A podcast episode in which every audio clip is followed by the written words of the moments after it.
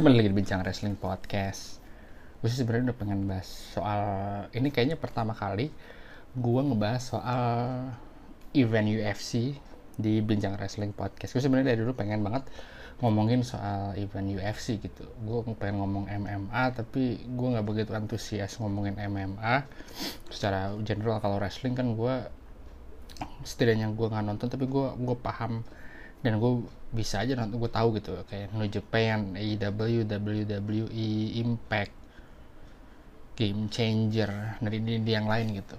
Tapi kalau MMA kan gue kayak nggak belum tahu, tapi kalau UFC ya let's get into it. Sebenarnya gue tuh pengen banget ngebahas soal si UFC 280. Gue ini mau lihat dulu match cardnya. Gue lupa sih sebenarnya match cardnya. Sebenarnya udah berapa hari yang lalu ya, hari Senin Sabtu. Mungkin hampir seminggu yang lalu. Terus si UFC 280 ini di Abu Dhabi, Uni Emirat Arab. Gua sampai bela-belain begadang gitu. Gua udah lama banget, karena usia juga kali ya. Gua udah lama banget nggak nonton olahraga sampai begadang gitu. Gue lupa gue kapan terakhir begadang juga ya. Terus emang gue niatin banget itu begadang. Terus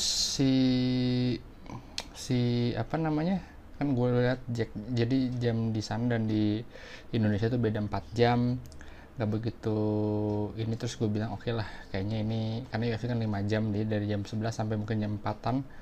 Terus yaudah gue putusin untuk begadang. Terus dari match card-nya sih sangat seru sih ya, dari segi match card-nya. Terus ternyata dari semua match card-nya ada prelim sama ada main card. Terus yang gue mau note sih sebenarnya cuma beberapa doang, kayak prelim itu kayak pre-show ya. Prelimnya main event Sean Brady lawan Belal Muhammad, sama 3 pertandingan main event terakhir gitu. Terus yang seru adalah Belal Muhammad lawan Sean Brady ini menurut gue salah satu pertandingan yang bisa dibilang underrated, karena banyak orang mempertanyakan si Belal Muhammad ini dari segi fight-nya tuh kurang seru lah. Sementara Sean Brady ini kan lebih stand up game, karena kan kalau di MMA itu kalau dari stand up game lebih seru. Tapi ya kayak Easy sama Jared Cannon Nur aja kan waktu pas itu main event stand up, nggak ada, jarang clinch atau jarang ground game, tetap boring juga kan. Gimana orangnya sih sebenarnya. Makanya gue berharap Alex Perez knockout Easy, bukan karena apa-apa, karena biar dia beralih lah, jangan match yang terlalu monoton kayak gitu. Anyway, terus gue lumayan nggak kaget juga sih, tapi pas Belal Muhammad TKO si Sean Brady menurut gue tuh, dan salah satu hal yang gue sering mempertanyakan karena gue nonton wrestling bertahun-tahun ya, berpuluh-puluh tahun itu, dari segi UFC tuh berat badannya gitu. Ini Belal Muhammad sama Sean Brady, Sean Brady tuh gede banget aja, kayaknya udah middleweight lah, jadi bukan welterweight. Tapi Belal Muhammad yang itu gue bilang kayaknya Belal Muhammad lebih kecil ya badannya daripada untuk kelas welterweight. Menurut gue dia kelas yang pas gitu di welterweight. Anyway, di pertandingan ini menurut gue cukup oke juga, dan nanti gue bahas di akhir soal coachnya dia. Terus dia bilang salah satunya juga tentang si coachnya itu. Dan nextnya menurut gue sih Belal Muhammad kan dia welterweight ya, bakalan seru kalau dia, karena welterweight ini bisa dibilang sekarang tuh lagi ada kekosongan. Jadi kita lihat UFC ranking welterweight ya.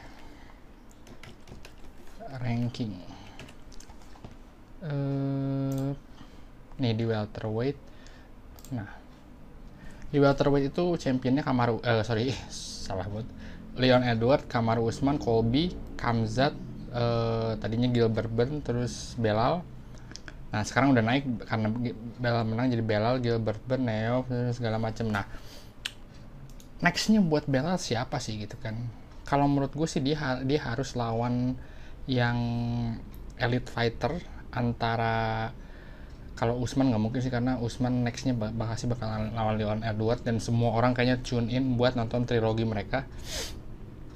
Trilogi mereka, karena pertandingan pertama Usman menang, pertandingan kedua Leon Edwards menang di KO, dan pertandingan ketiga banyak orang bilang ini jadi 50-50. Tadinya orang sempat sebenarnya si Leon Edwards tuh kalah sama Kamaru Usman segala macem, tapi pas itu ternyata dia bisa knockout Usman, dan pertandingan ketiga ini bakalan Leon Edwards bahkan orang jadi yang beda, dan Kamaru Usman juga jadi bakalan orang yang beda, karena setelah di TKO gitu setelah di KO gitu biasanya orang lebih apa bahasanya, jadi lebih gampang knockout lah. Kalau Colby dan Khamzat bakalan lawan satu dan naik yang keduanya, kayaknya menurut gue orang yang cocok sih level-level Belal Muhammad tuh pernah lawan siapa sih?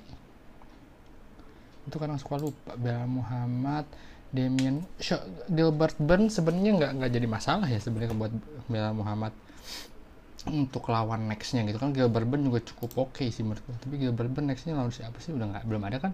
Menurut gue Gilbert Burns dan Belal Muhammad salah satu orang yang cocok gitu untuk dipertemukan di nextnya. Menurut gue ini ngerubah style Belal Muhammad dan Gilbert Burns lebih stand up, bakalan lebih seru banget kalau ngelihat kayak gini, dan bakal jadi seru.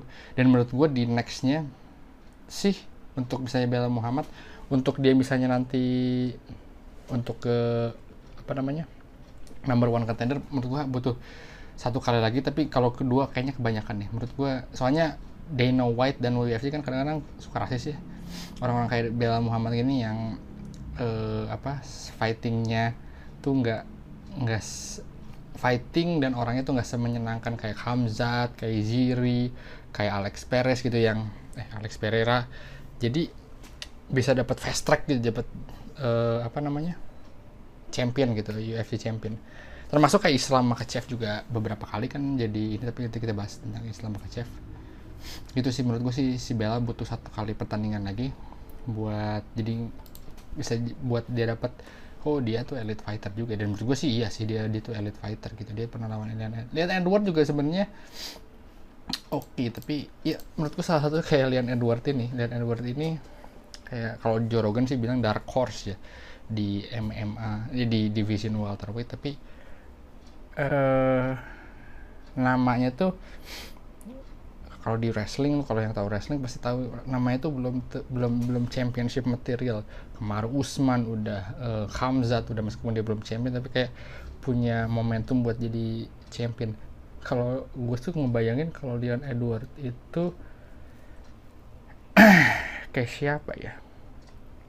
Kayak gue bandingin sama wrestling kayak si Hangman mungkin ya, Hangman Adam atau enggak, atau Chris Jericho tahun 2001 jadi WWE champion gitu. Itu menurut gue Leon Edwards sekarang belum keasah sebagai championnya, karena kan kalau buat champion lu nggak hanya bisa jadi champion, lu harus bisa represent orang as a champion, kayak Izzy, Kamaru Usman, terus Alexander Volkanovski, Oliveira, Khabib gitu, Conor McGregor. Orang-orang tuh selain lu jago di oktagon atau di ring, lu bisa bagus juga secara look tuh, lu champion gitu, champion worthy lah gitu. Gue susah sih ngebahasnya. Nextnya ini pertandingan yang sangat amat kontroversial, yaitu Sean O'Malley lawan Petr Yan. Banyak orang, gue sebenarnya jujur orang yang kaget, gue kira Petr Yan bakal menang di sini, cuman gue nggak tahu kenapa pas gue kaget banget. Sebenarnya kaget gue dua kali. Kaget pertama split decision pas si Bruce Buffer bilang, "Hah, kok split decision?"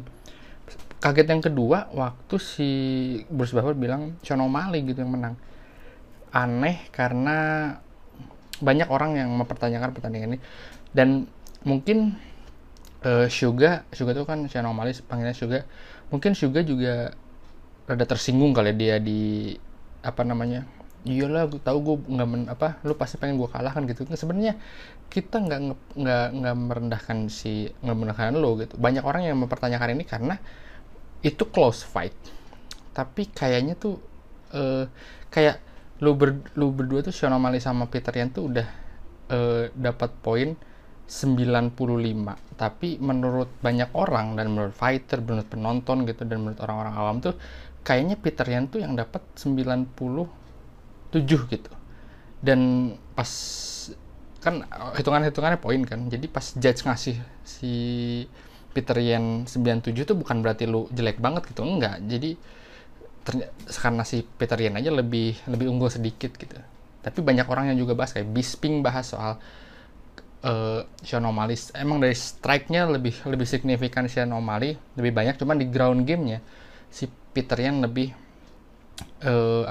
lebih menguasai. Cuman ini kontroversial juga, gue masih sebenarnya gue pribadi rasa gue lebih pengen Petr Yan menang, hanya emang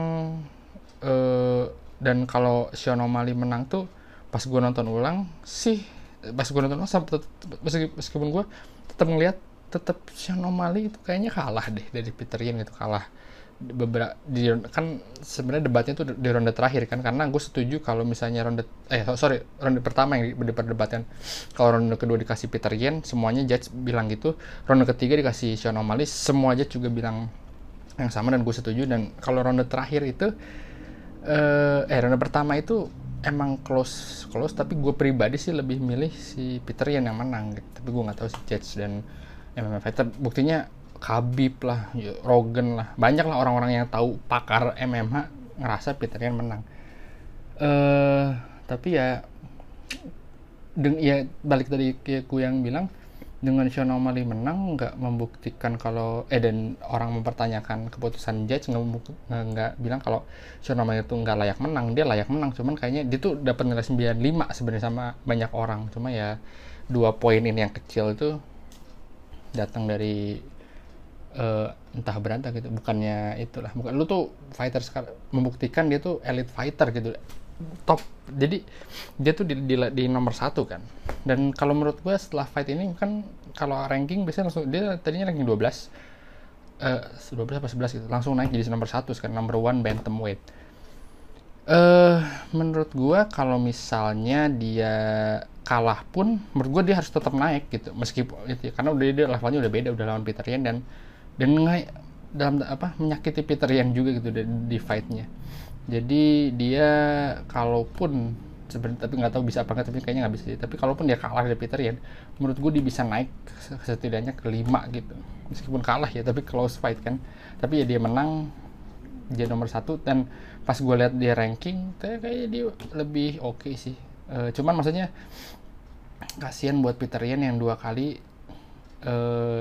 di itu sama. Dan gue masih merasa kalau dia pas lawan Aljamain Sterling itu dia ada, tapi emang susah sih kalau pas Aljamain Sterling itu dia kan di 5 round, 2 ronde emang Aljamain nguasain dia banget, terus di ronde keberapa ya dia si Aljamain ini juga, terus dia kalah kan, dia dua judge berturut Petr Yan itu 2 match berturut-turut kalah dari judge, itu sangat kasihan sih menurut. Dan Petr Yan itu masih muda kan, 23 ya, masih oke lah.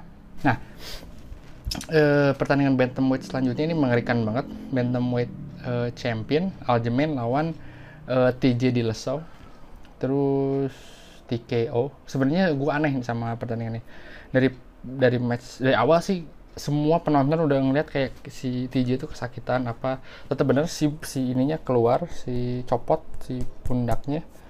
Terus pokoknya ronde 1 dikuasai lah sama Aljamain. Terus pas di break di gitu-gitu sambung lagi pas ronde kedua TKO punch gitu.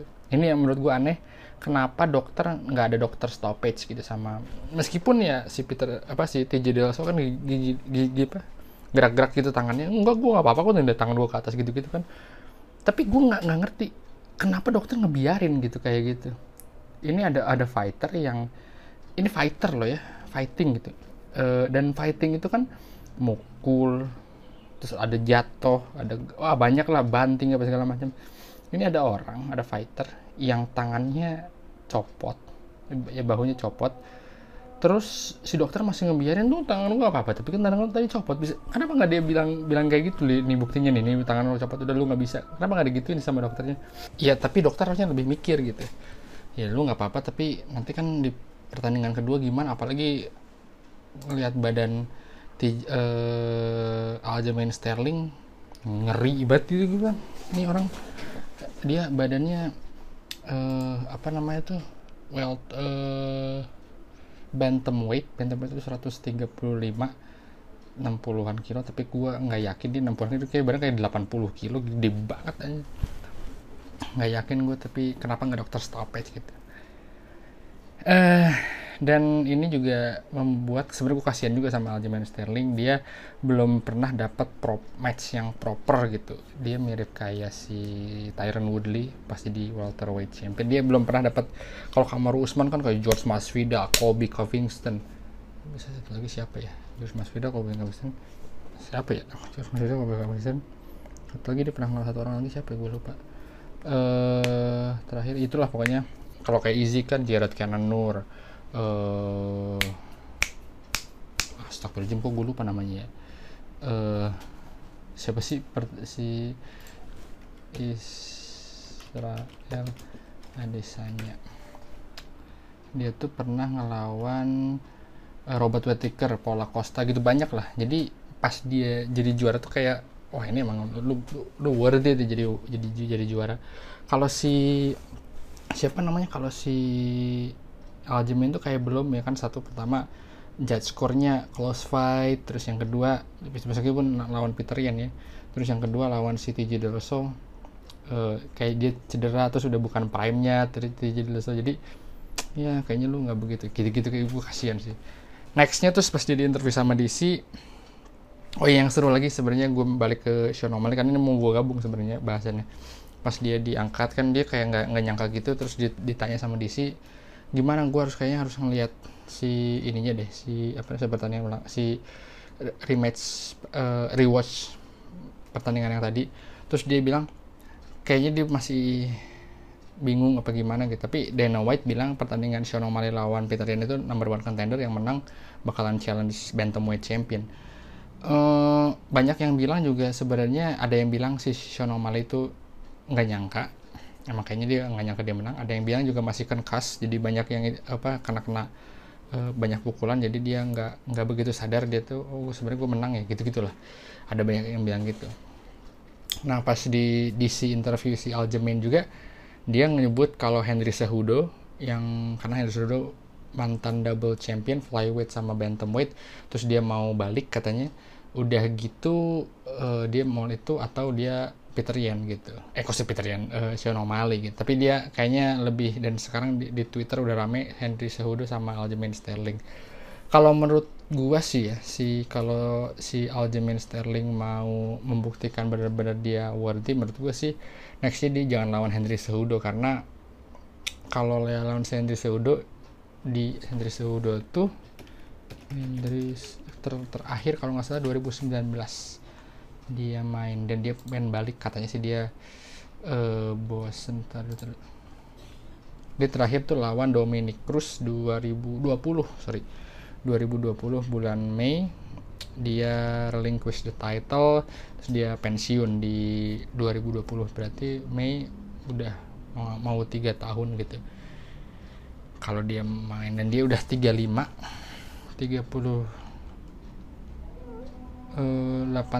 ya, udah 35. Terus Aljamain itu berapa sih umurnya? Aljamain itu 33, cuma beda 2 tahun. Sean O'Malley itu 94 kalau nggak salah ya, 28. Jadi menurutku sih Henry Johnson 36. Menurut gue ya, sebenarnya si Aljamain Sterling kayaknya lebih cocok lawan Sean O'Malley gitu, atau Henry Cejudo udah aja lawan Petr Yan. Menurut gue number one contender lagi, kalah lagi Petr Yan, wah kasihan. Tapi menurut gue sih kayak gitu sih. Jadi si Aljamain Sterling lawan Sean O'Malley biar ini gelap banget sih gue ya, bisa nyalain apa? Nah, biar apa? Biar si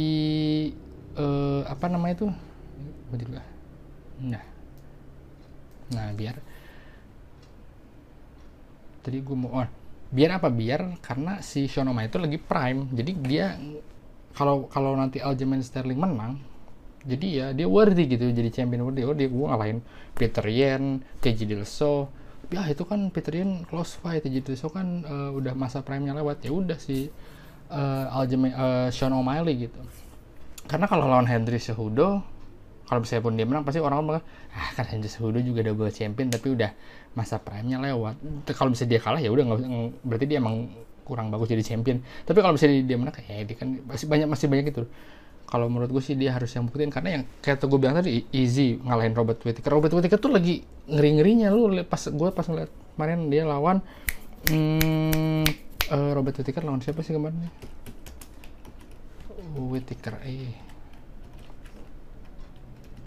Robert Whittaker tuh terakhir lawan Martin Vettori. Tuh ngeri banget sih. Dia levelnya udah kalau nggak ada easy kayaknya dia udah jadi juara, udah jadi middleweight champion gitu. Dan gue sih kayaknya dia bakalan dapat trilogi kalau easy menang ya lawan Alex Pereira. Gue sih feeling sih bakalan kayak gitu, atau easy-nya naik lightweight jadi dia jadi champion. Menurut gue sih ini salah satu pertandingan yang oke gitu sama si Robert Whittaker. Jadi kalau gue sih Aljamain mendingan lawan Sean O'Malley. Jadi kalaupun dia menang dia bisa ya ini Sean O'Malley ini loh lagi prime, gue bisa ngalahin dia, berarti gue keren kan gitu. Dan ini nyambung ke main eventnya, yaitu ini sebenarnya gue senang banget si main event ini, yaitu Islam Makhachev lawan Charles Oliveira. Buat lo yang lupa, tapi kayaknya udah UFC kan sedikit kali ya. Charles ini pertandingan sebenarnya gue tunggu-tunggu banget karena seru. Charles Oliveira itu submission terbanyak di UFC.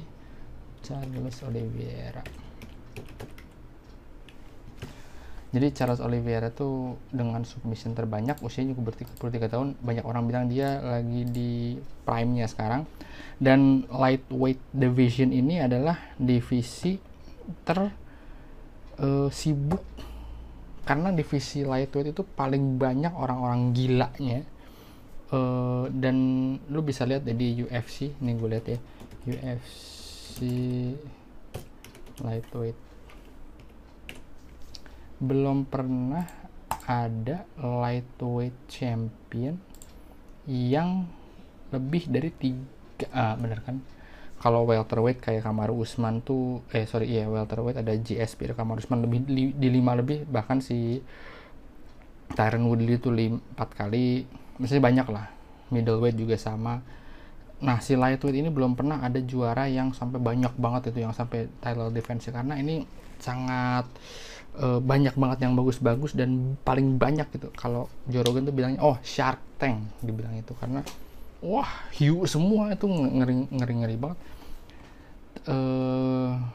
Dan banyak yang mempertanyakan status GOAT-nya Khabib, greatest of all time, karena si Khabib itu nggak bisa dibilang belum pernah, karena dia masih prime udah retire gitu. Dan Dana White juga bilang gini, karena udah retire. Kalau Dana White sih bilang, gue sih kalau misalnya mau ngasih GOAT itu ke John Jones, karena John Jones udah lawan DC, lawan Alexander Gustafsson, lawan Rampage, tapi udah ini Rashad Evans gitu lah, banyak dia orang, Dominic Reyes, banyak lah orang-orang lagi prime dia lawan.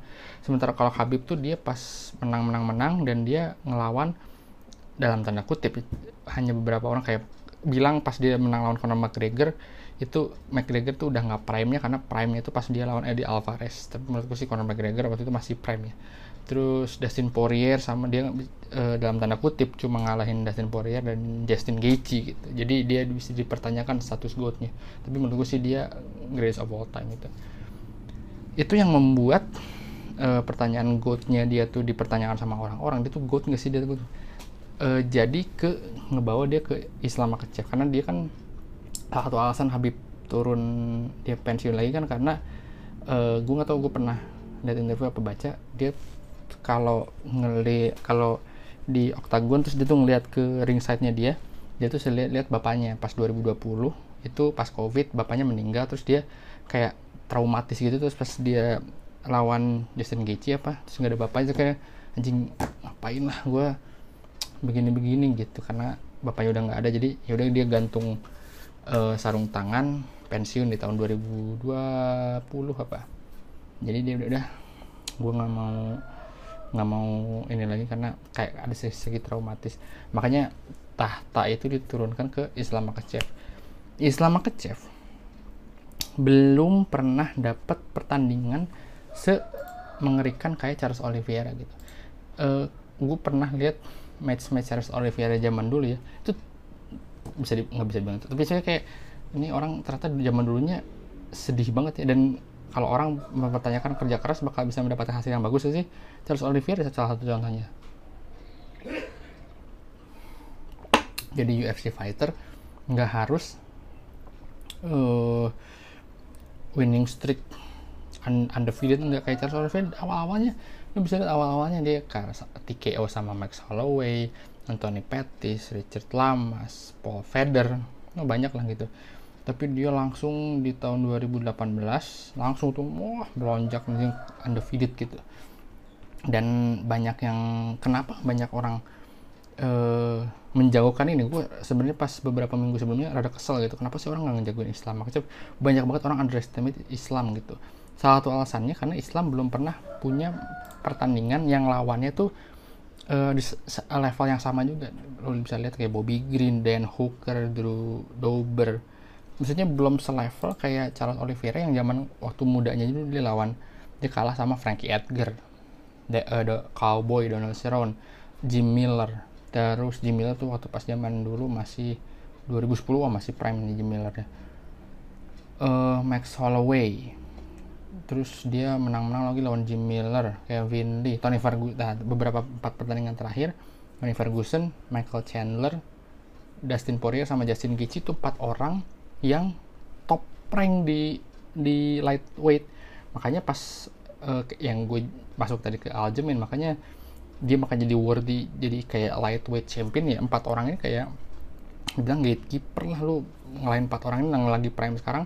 Justin Gaethje, Justin Poirier, Michael Chandler, Tony Ferguson tuh lagi top-topnya banget si 4 orang ini pas tahun itu. Jadi makanya orang lebih percaya sama Charles Oliveira. Dan pas pertandingan ini gua itu bayangkan lu jam 4 apa jam 4:30 gitu. Gua lihat round pertama kelihatan dari mukanya anjing gua kalah, kelihatan banget mukanya Charles Oliveira, anjing gua kalah nih. Terus yang di apa namanya di drop ke ground.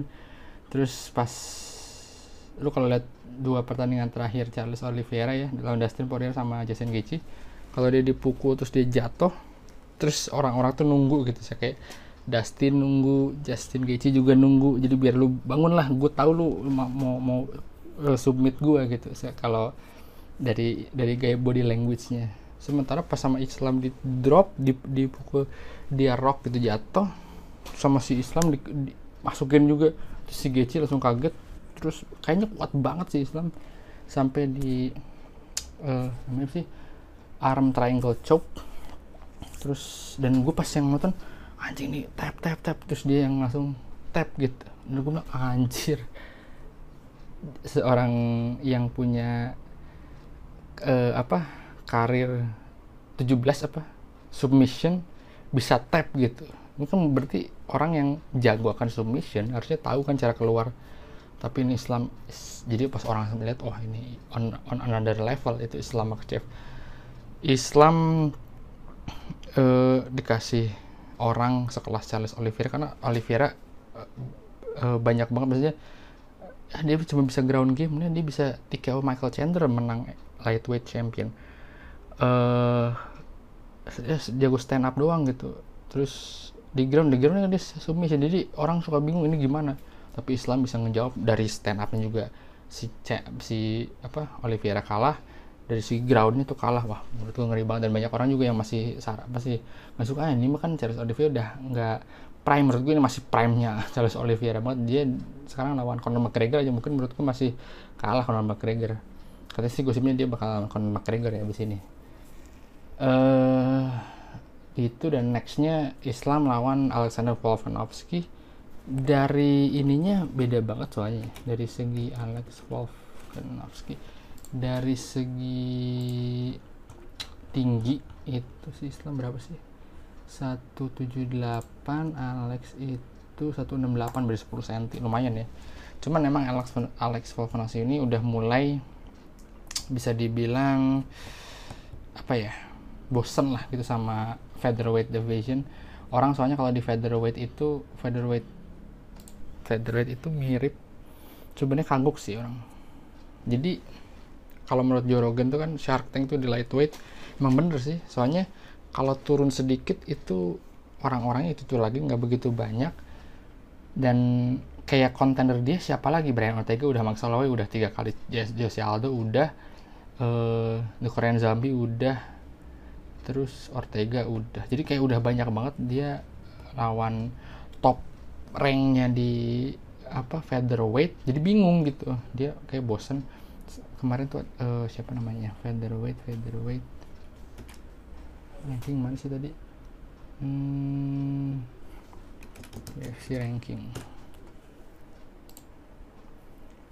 featherweight si Giga Quetz, Josh Emmett. Sebenarnya kayak Josh Emmett tapi belum segimana-gimana ya, bisa Josh Emmett belum segimana, maksudnya apakah dia worthy gitu untuk menantang Alex Volkanovski, karena ada Yair, ada ini. Tapi maksudnya menurut gue sih emang udah pengen naik division kan lightweight, karena turun sih kayaknya menurut gue udah susah, kayaknya dia tuh gennya tuh emang gen besar ya, bukan gen kecil. Dia naik ke lightweight dan beratnya 155 kan, beratnya kayak sama aja kayak dia fight champion match. Dan prediksi gue katanya sih Februari di Australia, mudah-mudahan gue bisa nonton di sana. Gue pengen banget nonton di Australia karena gue pas nonton kemarin di Singapura, wah gue seneng banget. Terus ini salah satu pertandingan, dan menurut gue sih kayaknya gue bakalan milih secara misalnya kayak ini, kayaknya bakalan Islam lagi yang tetap menang. Tapi gue nggak tahu kalau stand up gamenya, karena stand up gamenya si Islam juga ngeri banget, tapi si Alex Volk ngeri juga gitu di itu. Tapi kalau di ground gue nggak tahu juga, karena dia pernah dikunci sama Brian Ortega, dia bisa keluar, mungkin juga bisa itu karena dia kan kuat ya, dia pernah di welterweight juga. Gue nggak tahu, tapi ini bakalan, gue nggak tahu ini pertandingan sama Alex Volk ini sama Islam bakalan jadi 5 round judge decision atau cuma 1 round. Gue nggak tahu. Bisa dibilang karena kan si Alex Volk lebih pendek, dia lawan Max Holloway juga lebih kelihatan banget kan dia lebih pendek, tapi tetap aja Max Holloway kalah gitu. Gitu. Menurut gue overall si event ini fight of the night-nya Sean O'Malley lawan Petr Yan yang berakhir dengan decision, controversial decision. Tapi menurut gue so far event ini dari match card-nya dan tidak mengecewakan, dari match card-nya oke, pas gue nonton juga oke juga si pertandingan-pertandingannya. Dan yang paling seneng lagi besoknya itu Road to UFC. Sebenarnya ini aneh, gue kira Road to UFC Singapura kan, gue kira nanti bakal ada event lagi di Singapura, tapi ternyata Road to UFC. Nggak apa-apa, CK Saragih menang di babak penyisihan, terus di semifinal dia lawan Korean Won Bin apa. Terus gue nonton itu, ingat banget gue nonton itu di kereta pas dia knock out, anjing gue seneng banget gitu. Gue nggak pernah seseneng itu karena gue kalau nonton UFC kan gue lebih suka nonton match fight-nya ya, karena gue lebih ya gue nggak pernah milih salah satu A atau B gitu. Tapi kalau JK ini kan Indonesia gitu, gue bangga, gue suka UFC dan ada orang Indonesia gitu, gue kebayang, gue bangga banget sama itu. Terus dan banyak orang juga bangga gitu, meskipun nggak begitu banyak orang yang tahu gitu ya, nggak suka MMA di Indonesia. Dia di penyisian apa namanya gue lupa, yang backfist gitu di KO juga. Nah yang kemarin dia di knockout power, wah ngeri banget si itu sampai itu. Dan ini sebenarnya pertanyaan gue di interview kan suka berawal kapan sih suka MMA kayak gitu kan. Gue nyari interview JK tuh, yang sebenarnya gue berharap salah satu podcaster yang dia badannya bagus tapi apa namanya itu, dia tahu MMA juga tapi ini nggak ditanya. Dia kan 153 anjir pas kemarin dia di weigh in. Terus lawan-lawan dia tuh gede-gede banget anjir, itu kayaknya welterweight lah. Terus gue tuh kebayang-bayang apa dia nggak pengen turunin ya, maksudnya jadi featherweight gitu. Itu sebenarnya pertanyaan gue. Sebenarnya dia bisa banget jadi featherweight dan lebih oke soalnya kalau menurut gue dia jadi featherweight itu lincahnya masih dapat tapi powernya juga dapat. Wah itu karena kalau lightweight kan bisa turunan dari welter, dari middleweight, bahkan bisa ada yang kayak gitu kayak si apa namanya itu si yang Won Bin itu, yang orang Korea, gue nggak tahu namanya Won Bin apa apalah, itu kan gede banget gitu. Nah kenapa apa dia ada kepikiran buat turun gitu ke featherweight, tapi nggak tau lah nanti ke depannya gimana. Gue sih berharap, mungkin gue sih curiganya nanti di Australia nih finalnya, dan gue berharap finalnya tuh adalah di di show-nya atau early prelim atau apalah, gue nggak apa-apa gitu, tapi jangan yang dipisah gitu, kasihan soalnya nggak ada penontonnya. Kayak merasa terhina gue anjir, orang Indonesia anjing, gue bilang orang Indonesia nggak ada yang nonton gini. Maksudnya ada yang nonton cuma sih kayak nggak dikasih proper UFC gitu kan. Kalau proper Indonesia kan ada penontonnya, crowd, ada wah biar orang-orang banyak yang tahu gitu, nggak cuma supporter-supporter doang gitu. Gue sih berharap nggak di main card ya nggak apa-apa lah, jadi di early prelim juga nggak apa-apa, yang penting mah ada di match cardnya itu masuk gitu. Gue kebayang banget lah Bruce Buffer yang introduce CK Saragih gitu. Wah anjing, gue berharapnya itu sih sebenarnya buatin dan menang. Wah berharap menang banget gue buat CK Saragih ini. Dan iya kalau dia dan pokoknya itulah, gue udah bingung ngomong apaan soal ini gitu. Jadi gue sampai ketemu di Bincang Wrestling Podcast berikutnya.